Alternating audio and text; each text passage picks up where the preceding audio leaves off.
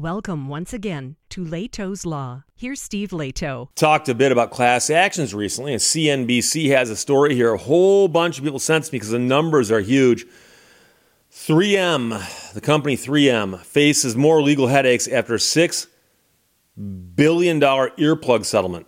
$6 billion earplug settlement. I've seen a lot about this in the news, and I seem to recall even seeing ads asking, you know, were you injured after using these earplugs and them not working the way you thought they should have.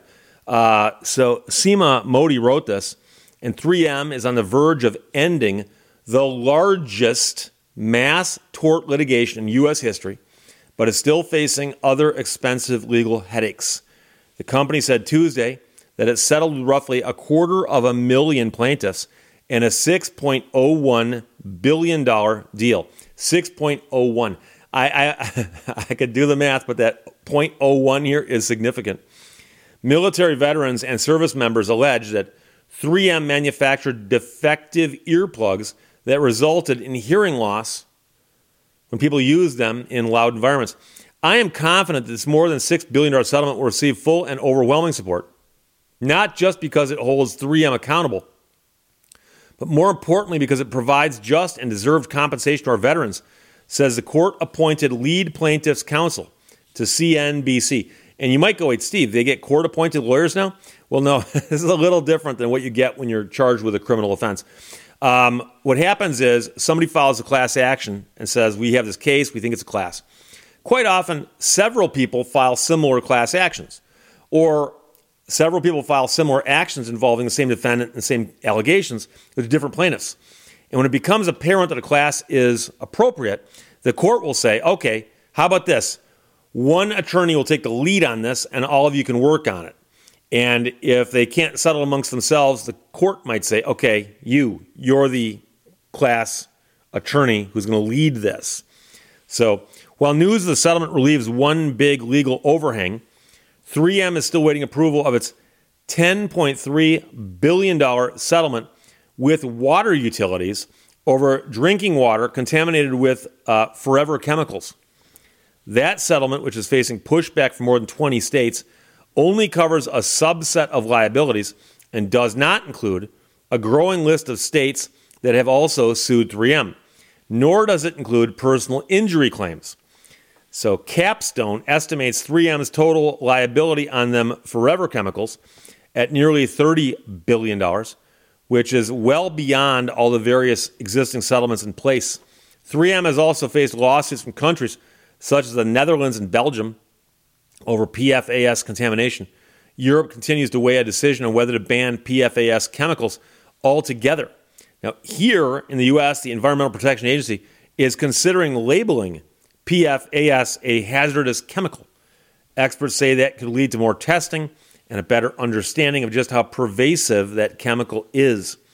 To fund its settlements, 3M has cut costs including eliminating 8,500 jobs, which is about 10% of its workforce this year.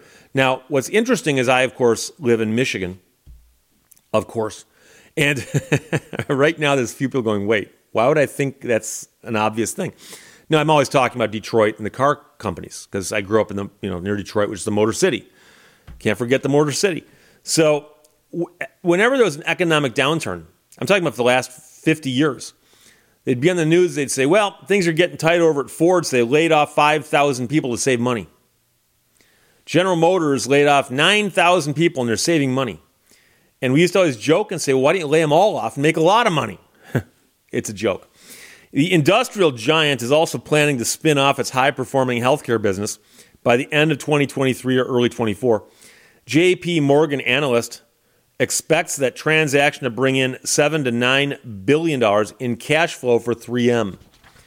Much debate has been centered around 3M's dividend, which pays investors 6.1%. JP Morgan, UBS, and RBC are among the Wall Street firms that have mentioned that 3M's dividend is at risk. Our expectation is that 3M will lower the dividend following the spinoff of the uh, healthcare unit. Uh, UBS analysts wrote that in a note to clients on Monday.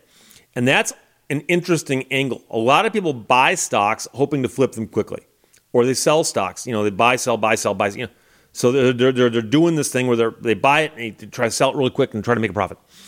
And they're trying to anticipate market movement. Other people, long term investors, will buy a stock and they'll say, I'm going to buy this stock simply because they make a good product.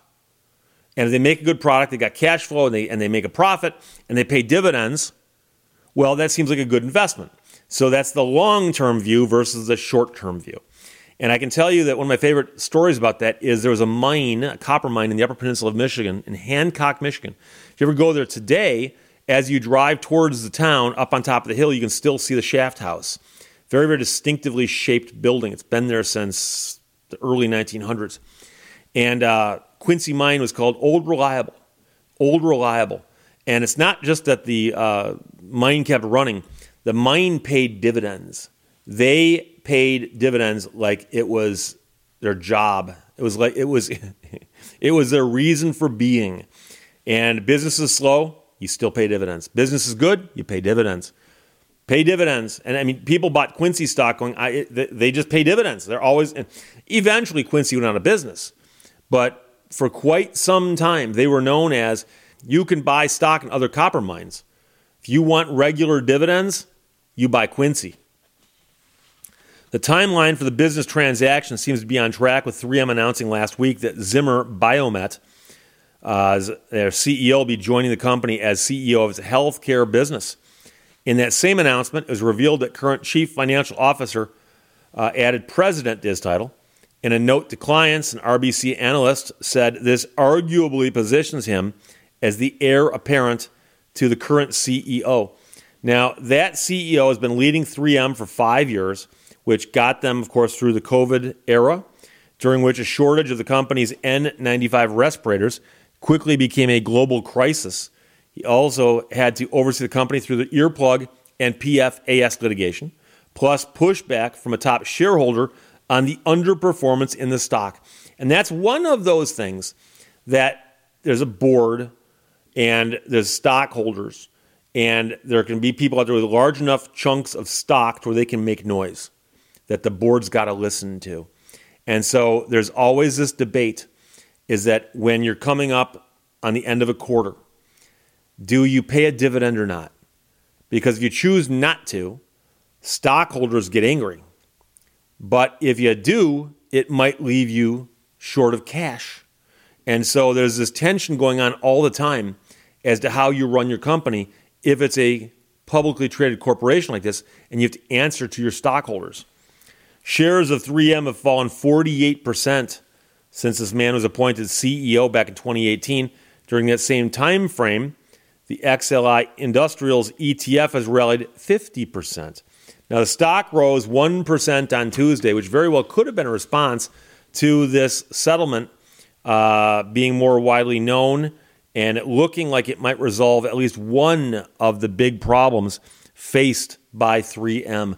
But yeah, six billion dollars with roughly a quarter of a million plaintiffs. So we could divide that up and figure it out. But of course, we have to know what the attorneys are going to get on that. And I suspect it's a large number also. So Seema Modi wrote that for CNBC. And again, 3M faces more legal headaches after a $6 billion earplug settlement. Gets one thing off the plate, but they got more to go. Questions or comments, put them below. Let's talk to you later. Bye bye. Thank you for watching Lehto's Law. Did you try turning it off and on again?